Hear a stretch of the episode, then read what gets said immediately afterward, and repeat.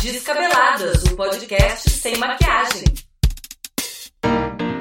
Compositora, cantora, pianista, arranjadora e diretora musical de espetáculos, a nossa convidada desse episódio já acumula três indicações e oito prêmios na carreira. Já tocou com uma pá de gente como Marcos Ariel, Baby do Brasil, Toninho Horta, Robertinho Silva, entre vários outros. Sua discografia de mais de oito títulos agora acaba de receber tempo mínimo, cheio de participações especiais. É sobre isso e muito mais que a gente conversa com Délia Fischer.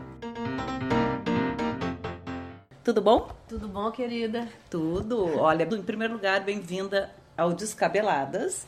Né? Descabeladas é ótimo. É uma conversa bem, bem dinâmica, solta, descontraída. Então, assim, queria começar falando sobre tempo mínimo. Vamos começar com a novidade, né? O Tempo Mínimo, seu novo disco, nasceu ao longo desses oito anos. A gente falando aí do, de uma numerologia aí propícia. Conta pra gente um pouco sobre como foi fazer esse disco, né? Um fazer criativo tão avesso ao mercado de hoje? Pois é, porque a gente estamos com muita pressa, né? Estamos com uma pressa não sei de quê, porque não tem por que essa correria. Quando eu terminei o, o álbum Presente, algumas canções ficaram de fora. E eu, eram músicas que eu queria gravar, mas sempre tem isso, ah, vou para um próximo. E a vida me levou primeiro para Saudações Egberto, por conta de um prêmio que eu ganhei, que nem, nem imaginava. Então, na sequência de um álbum veio outro. Na sequência do Saudações Egberto foi o meu frenesi master de teatro musical, que eu fui emendando Milton Nascimento, Bilton Céu Diamante, com Elisa Musical, com Rock in Rio, com Chacrinha. Com... Então, assim, sempre nunca consegui parar de compor. Compor, para mim, é, é, o ar que eu respiro. Assim, não, não faz sentido se eu tiver que definir uma coisa que, que é mais vital para mim é criar. Então, sempre numa loucura dessa, sempre tinha um momento de escape de criar alguma música. E esse tempo todo eu estou acalentando um novo álbum autoral, que eu sei que é uma coisa muito fora da curva hoje em dia, o que é um álbum, o que é um disco, né, o que é juntar uma série de músicas. Isso é muito diferente do, do que se faz hoje em dia. Ao mesmo tempo, eu acho que é uma necessidade, porque isso conta uma história. Isso, isso registra o momento da vida da gente. Então, Antigamente a gente fazia álbum de fotografias de, de criança, do filho, da família. Eu acho que a, o álbum é isso. O álbum representa um período, uma época que você vive que é tão rica, né? E eu chamei de tempo mínimo, eu fiz essa maluquice porque a faixa inicial que abre o álbum é Meu Tempo e o primeiro single que eu lancei foi o Samba Mínimo. Eu misturei dois títulos porque é, é um pouco a crítica, né, de, da própria música. A gente sabe que no Instagram ninguém vai ouvir mais do que um minuto. E isso é um pouco triste, né? Porque a gente se dedica a vida inteira para desenvolver temas, para criar histórias e, né? E é mais ou menos você pensar como escrever um livro e a pessoa ler uma tirinha. É a mesma sensação que eu acho que a gente tem enquanto criador das coisas, né? O quanto que, que as pessoas não se detêm mais para ter um tempo para se dedicar a uma imersão maior, seja num livro, numa sinfonia, num filme de três horas, não, as pessoas estão muito... Isso quando a pessoa ouve um minuto, né? Porque se tocar um plim qualquer no já meio foi. desse um minuto, a pessoa já não vê mais. Não, né? isso é, é, assustador, como isso virou norma, isso é, é, é default, né? As pessoas estão achando isso absolutamente normal, isso é bizarro. A quantidade, a, o nível de, de imersão mesmo nas coisas está muito para todos nós. Isso eu estou criticando e critico em mim uhum. também eu só acho que a gente tem que ir para um outro round, sabe? No futuro vai ter um minuto, mas vai ter. Eu vi isso na Europa agora, quando eu estive lá. Na Alemanha as pessoas estão muito desconectadas. Eu acho que eles já estão no outro lugar. Sim. Não, sabe? com certeza. É cafona. É muito cafona o cara ficar... ficar no smartphone. É aquela coisa, o Instagram. A primeira vez que eu entrei no Instagram, eu que fotografo, fiquei maravilhada, mas eu tinha uma agonia de nunca chegar ao fim. Você pode ficar ali o resto da sua vida rolando. Sim. E ao mesmo é, e é, aí acabou, já tem outra foto, outra foto. Não existe mais você ter o álbum, né? Não tem. E você, inclusive, você fez muito bem isso. Você começou a lançar singles, né? Uhum. Que você também, já que é isso, eu vou. Eu lembro da gente encontrando você, não, vou começar a lançar singles, depois Sim. eu vejo o que eu faço com isso. Sim. Acho que o próximo passo é a gente entender que o nosso tempo pode ser ou de usado de outra forma, para que a gente tenha mais qualidade, mais saúde, Hum, mas a sensação de que existe tempo, porque quanto mais a gente está frenético, assim, menos a gente tem a sensação de que tem tempo para alguma coisa, né? Quantas vezes a gente fala com as pessoas que a gente adora e fala, cara, eu tenho que inventar um projeto para te encontrar. é. A gente vivia se encontrando, olha quanto tempo a gente não se via. Porque tem que ter um projeto. Se não cria Aí, um projeto. vamos essa entrevista, pá. É muito lá. maluco, a gente tem que trabalhar, a gente virou um escravo, na verdade. Isso é, uma, isso é muito sério. Não, Ficamos gente- escravos do trabalho.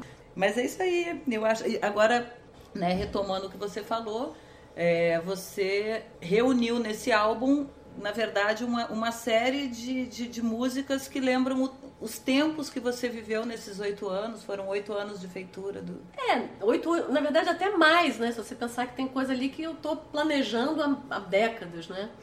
E, mas eu acho que sim, é uma década mais ou menos de pensamento sobre o que eu gostaria de fazer, sim.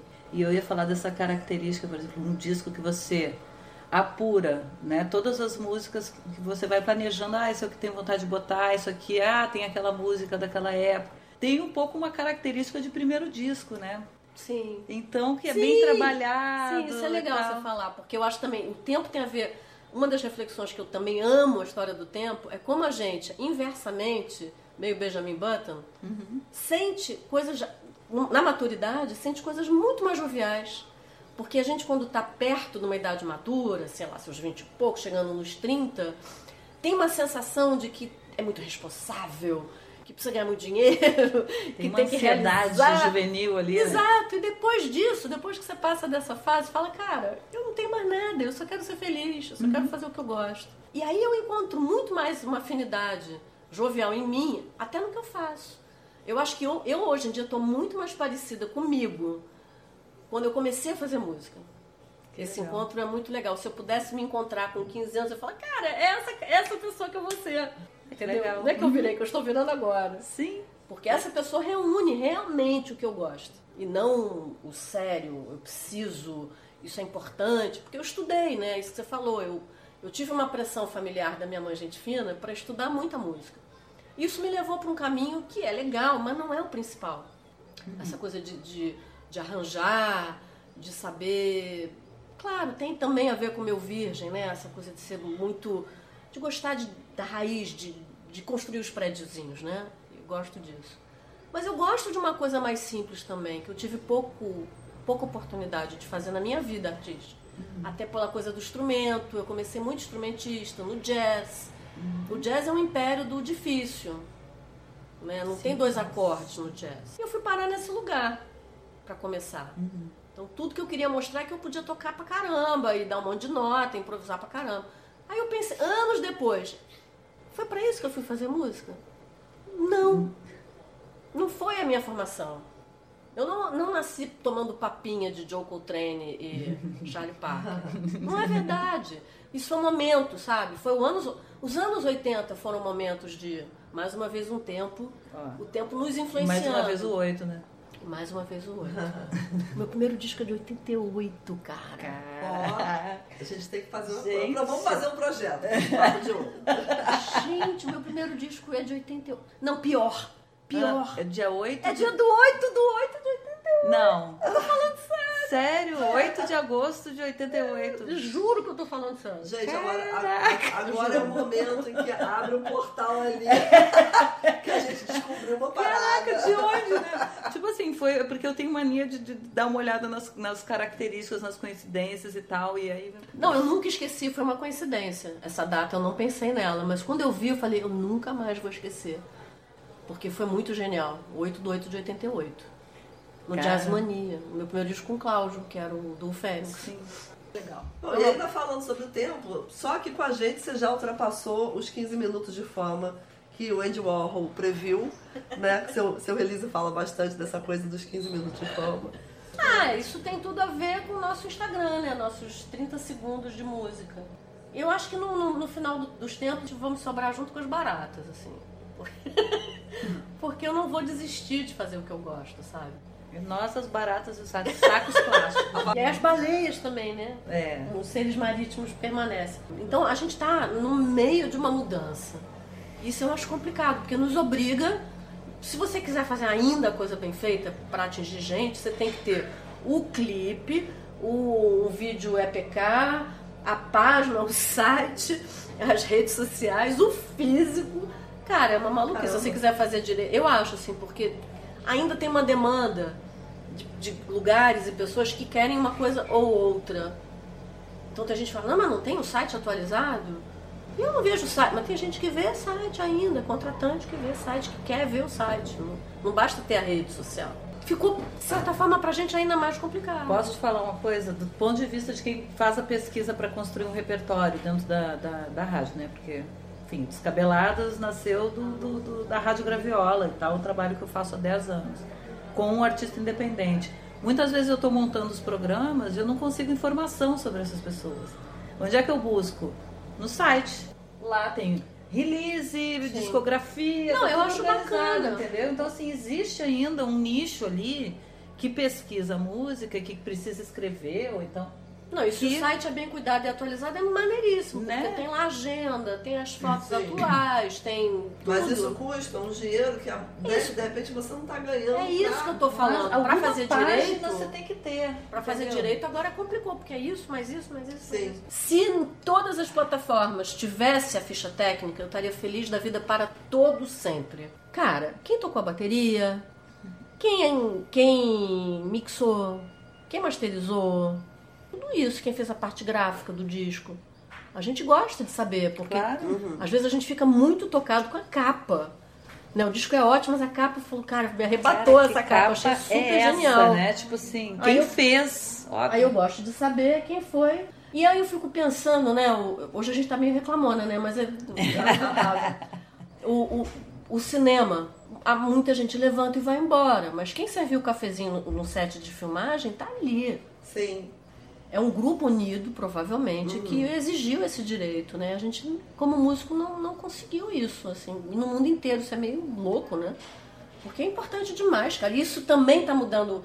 Se você pensar numa nova geração, eu sou da geração que criei ídolos de ficha técnica. Mônica também tem ídolos de ficha, tenho certeza. Uhum. Você sabe que é Paulinho da Costa, que era Nico Assunção, Sim. Jorge Helder. Uhum. Sei lá, músicos que gravaram discos antológicos por isso eu, eu, eu gosto ainda do.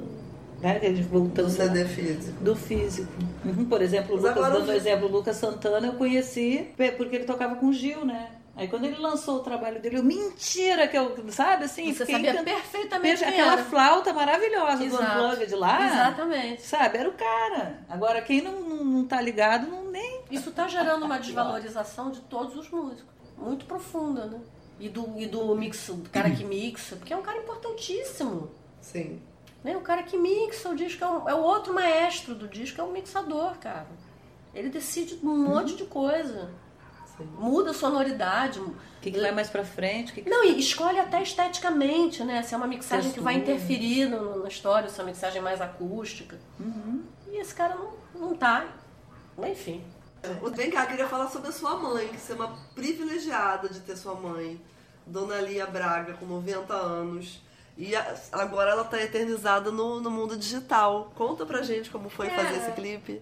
É, eu, eu, eu junto todo mundo, né? Eu gosto de Família do Remi, que é uma loucura, né? E a Dona Lia, eu fiquei pensando desde o começo essa história dessa, desse clipe, dessa música. Eu queria que quem mais no mundo pode falar? Eu tô vendo milhões de curvas de tempo loucas na minha vida e eu tenho muito, eu tenho metade, né? Quase que me, quase que a metade da idade dela. Quanto que ela já viu, já desviu, né? Os próprios ciclos de política do, do, do mundo que a gente está vendo agora indo para um lado e, e vai para um outro. O ciclo de, de, estética mesmo, que de repente é importante uma coisa, aquilo é totalmente desimportante, né? E tudo que ela já viu de pessoas morrerem, nascerem, os filhos, os netos, reencontram alguém na rua. Eu tô chocada de viver isso, imagina ela. E ela ainda é lúcida pra caramba ainda tem uma alegria, ainda, ainda se conecta com as coisas, ainda é muito importante para as pessoas que gostam dela. Eu falei, só a minha mãe pode ser a pessoa que vai falar desse tempo para mim. E, e ela, exatamente, eu também queria deixar ela ali para não. É o meu álbum, né? O meu álbum de retrato virtual do, do, do YouTube. Ela tá lá também, ela também tá nesse lugar, né? Já que ela não tá no Instagram, já que ela não tá no Facebook, ela tá no YouTube ali, bonita, né? Eu queria queria trazer esse, esse, tempo sem tempo também, esse figurino que não é de época nenhuma, que parece uma grega, tem hora que a gente está com os panos, mas também pode ser futurista, que é o tempo da eternidade, é o tempo da energia, é o tempo do talvez de uma alma que eu acredito nisso, assim, acho que eu não sei, não vou falar de espírito, da parte espiritual porque é muito difícil, mas eu tenho certeza de que tudo que a gente faz, fala, canta, compõe, isso é, energeticamente não, não vai embora. Um ser humano não vai embora, a energia dele fica. Então era isso que eu queria mostrar dela, assim, sabe? Queria falar um pouquinho sobre as participações no, no Tempo Mínimo. Marcos Vale, Ed Mota, Pretinho da Serrinha, seu filho, seu marido, por favor. É, absolutamente pessoal, intransferível, né? O negócio tem tudo a ver com a minha história. O Ed é um cara muito querido para mim, eu queria muito convidar. E ele escolheu a música que ele queria cantar, na verdade. É um cara que eu toquei, dei aula para ele quando ele tinha 17 anos. É, toquei na bandas antigas. E, e, o Ed também tem essa história bacana, já linkando com a história do teatro. Foi ele que me levou pro teatro musical. Ó, oh, não sabia disso. É. Porque ele fez uma peça chamada Sete Musical, que era autoria dele com Cláudio Botelho, direção de Charles Miller. E ele me convidou para orquestrar. Então foi com esse pé, que eu, um pé bom, né? Porque era uma equipe incrível, uma peça maravilhosa. E eu sou fã, eu adoro o Ed, eu acho o Ed incrível.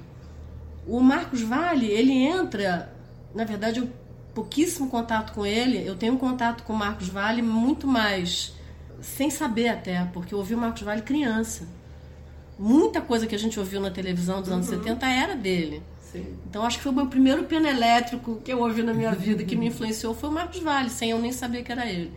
Cara, o Marcos ele é, é super-herói. Ele é quem eu quero ser quando crescer. Ele é muito jovem, né? Ele não, tá o tempo, o tempo para ele é diferente no sentido que ele lida com o tempo muito a favor. É um cara que pega onda, que faz exercício, que compõe, escolheu ter uma vida enfim, ele foi muito fundo no, no, que ele faz muito bem, que é compor e fazer show. E fez uma carreira brilhante, discos incríveis. Eu falei, cara, eu quero homenagear. Sabia que eu queria homenagear ele, tinha certeza disso. E queria que uma música não fosse minha do disco. Falei, vai ser do Marcos Vale. Aí procurei das músicas dele falei, garra, essa que eu quero gravar. Procurei por ele. E ele adorou a ideia do Garra, porque é uma música que ele acha que é pouco reconhecida no Brasil. É um hit na Europa e é uma música pouco, pouco conhecida aqui. E eu escolhi uma música xodó para ele ficar amarradão. Então ele chegou no estúdio feito um menino que saiu da praia, largou a prancha e foi gravar, assim, realmente. Que delícia. Ele tava feliz, sabe? A gente se encontrou no estúdio, um cara feliz gravando comigo, foi muito legal. Se eu não morrer até o fim do ano, emprego capital a todo pano. O Pretinho ele chegou pelas mãos do produtor, que é o Rodrigo Tavares, que é um gênio. Eu também, também tem isso, é um lado menos midiático, mas assim, grandes participações do disco são os produtores. Que eu fiz questão de trabalhar com todo mundo que eu adoro. Então tem o Sacha Bach, tem o Rodrigo Campelo, tem o Sebastian Lottini, que é um percussionista sueco que mora na Bahia. O Antônio é um produtor de uma das faixas. O outro produtor é o Pedro Guedes, que fez comigo o Presente e o Saudações Egberto. Então são super-heróis para mim todos, né? Porque todo mundo colaborou incrivelmente com o disco. O Pretinho foi sugestão do Tavares, que trabalha muito com ele, falou: esse é o cara para trazer o que você quer na faixa. E realmente acertou total, porque era um samba funk que se tivesse feito com guitarra, com outra instrumentação, ficaria uma cara muito mais comum. E eu queria a coisa do samba. E o Pretinho cantou, tocou o cavaquinho, então ele, ele já é o samba, né? Matias canta lindamente, então ele fez participação na canção de autoajuda, que é uma parceria minha com Carlos Careca. Eu já sabia que ia ser lindo. A única dificuldade da gente nessa faixa foi achar o tom certo, né? Felipe Abreu nos ajudou muito, porque não o tom, a altura de cantar, o tom, porque é uma música cômica, mas não é. Essa medida é para rir, é para chorar, é um pouco para rir, um pouco para chorar. Não é uma não é uma uma coisa para caçoar. Poderia ser, a gente poderia cantar super palhação. Então essa medida de achar esse lugar foi foi complicado, assim, uhum. assim, mas Mas rolou. Entre o sério e o cômico. É, o Felipe falou: olha, eu acho que ficou bonito demais. Ele, ele queria que ficasse um pouco menos bonito. Eu falei, Felipe, isso é uma boa crítica.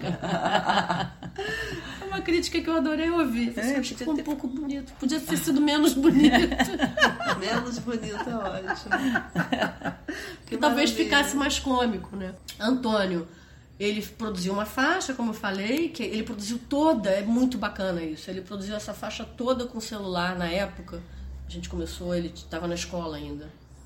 Então ele fez tudo com iPad e iPhone, os barulhos eletrônicos. Anti- Antigamente samplear era um instrumento, um sampler.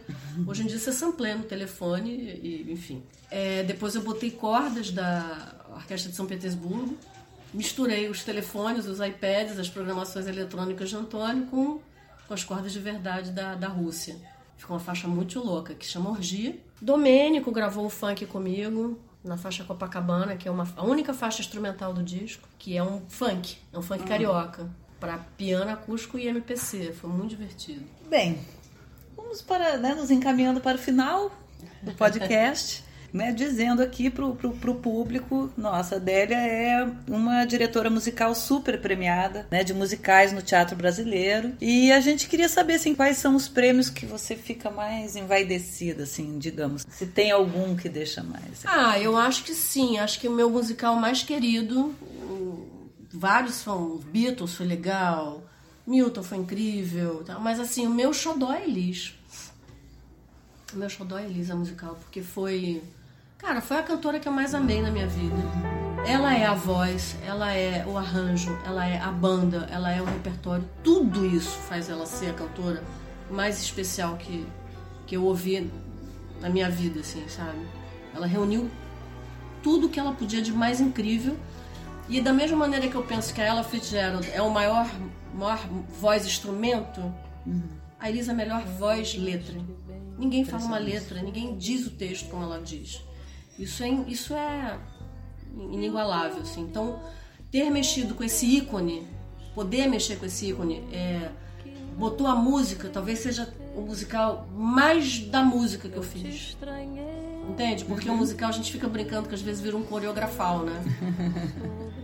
Porque tudo é muito importante, é a dramaturgia, é a dança, é, é onde o povo vai rir, tem a história. A história deles fica uma história interessante, densa, porque, porque ela é É, interessante. E a pessoa que representa ela tem a capacidade de fazer. Cara, é um tiro no, no peito da gente, assim. Não tem como.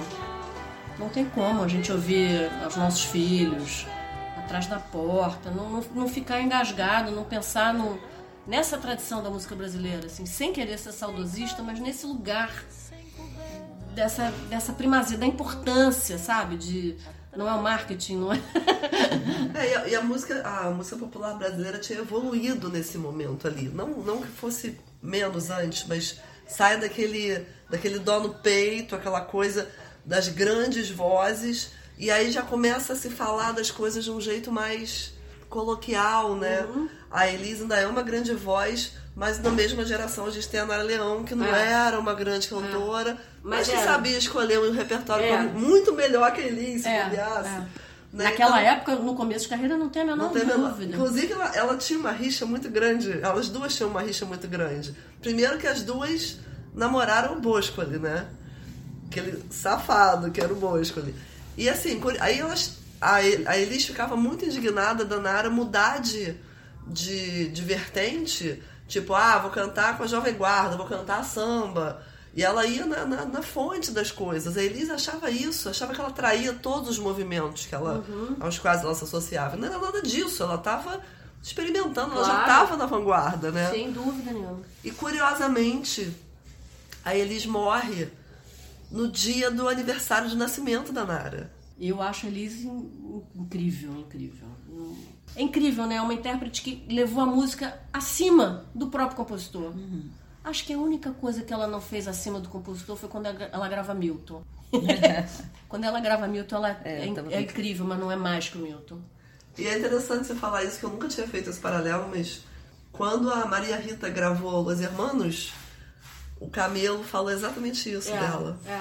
Falou, você melhorou muito a minha música. Ah, porque na verdade a função do intérprete é essa, né? interpretar mesmo, é, é se deter, é aprofundar uma música. Não é só gravar. De, de dar a intenção devida a cada palavra, né? Uhum. Você estudar a música como um texto de teatro Exato, mesmo. Exatamente. Né? E aí é muito gen- genial fazer isso no teatro.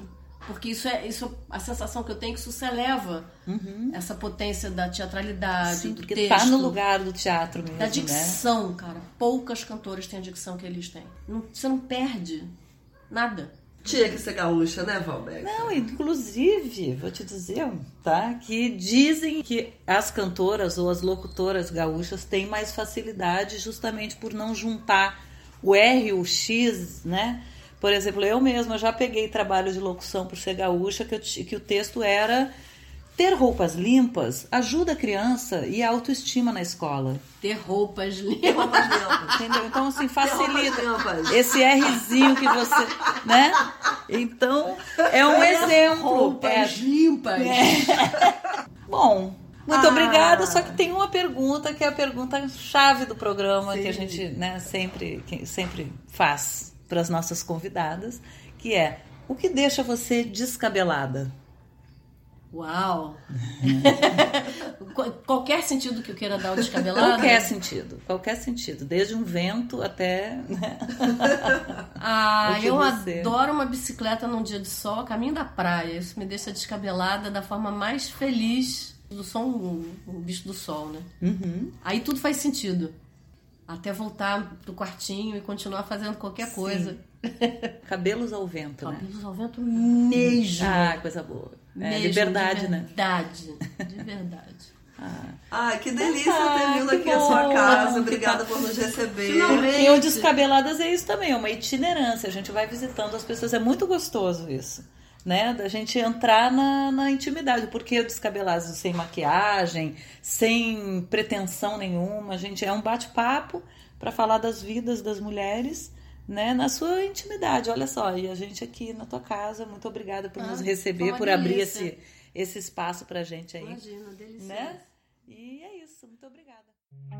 Você é feminista e não sabe, com Angélica Calil.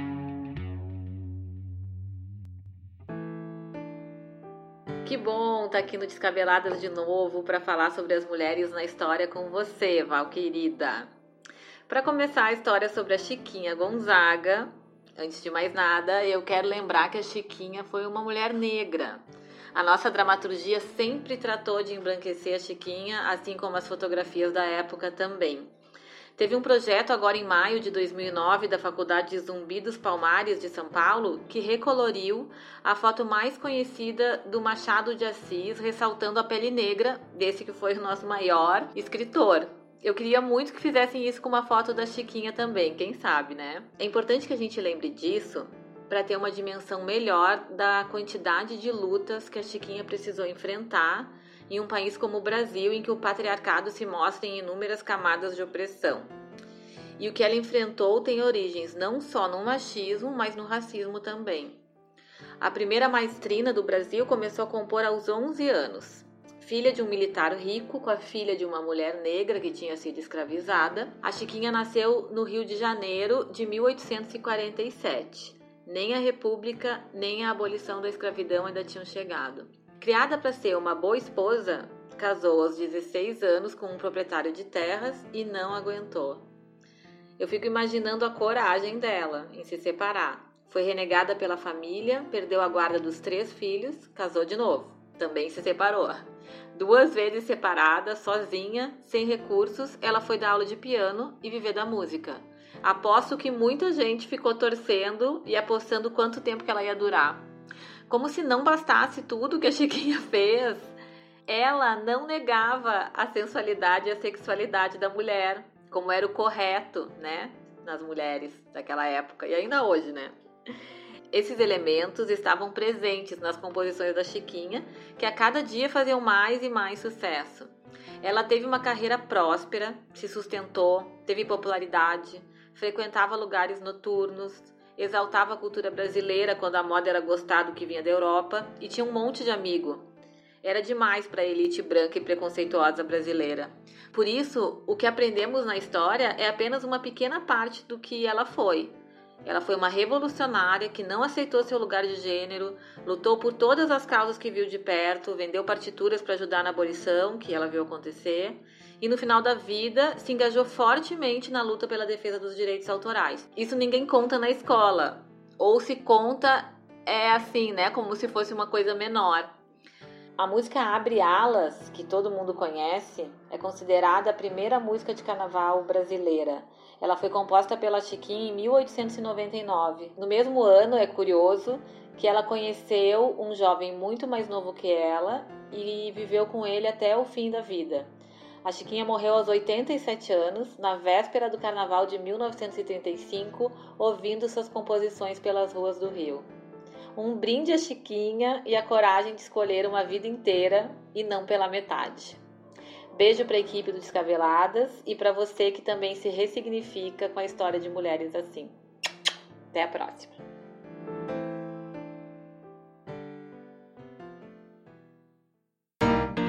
Gente termina essa edição com a música Meu Tempo. Essa música ganhou o clipe com participação de Dona Lia, mãe de Délia. Aliás, procura lá no YouTube que o clipe é lindíssimo. Ficamos por aqui. Um beijo e até o próximo episódio.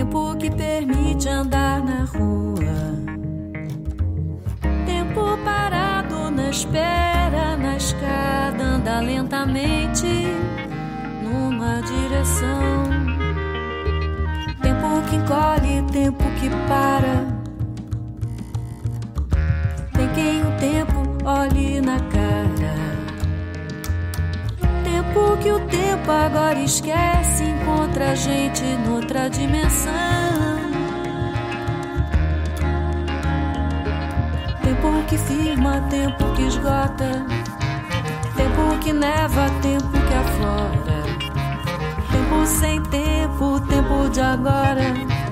Acolhe a alma, tempo de outrora. Tempo.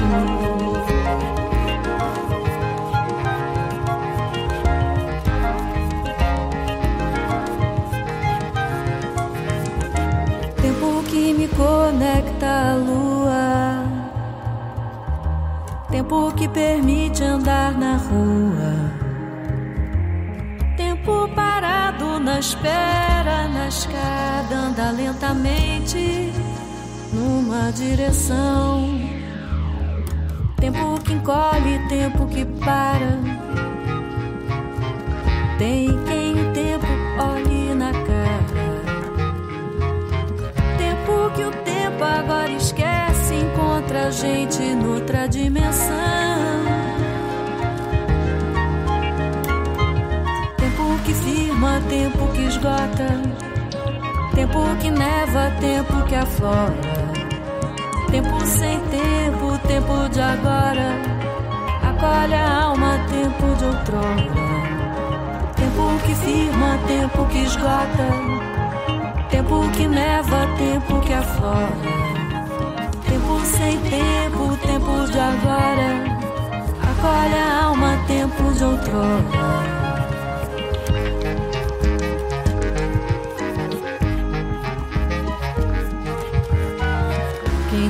Vai mais voltar pro mesmo lugar de onde vim? Quem não tem começo, não tem meio, início e fim. Quem não vai calar, nunca vai fugir assim. Mas nunca mais voltará pra mim.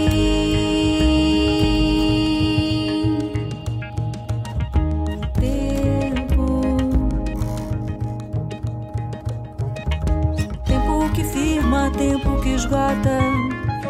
Tempo que neva, tempo que aflora.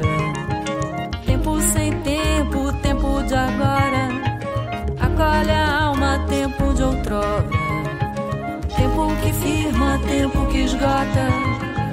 Tempo que neva, tempo que aflora. Tempo sem tempo, tempo de agora. Acolhe a alma, tempo de outrora. Afirma, tempo que esgota, tempo que neva, tempo que aflora. Tempo sem tempo, tempo de agora. Acolhe a alma, tempo de outrora.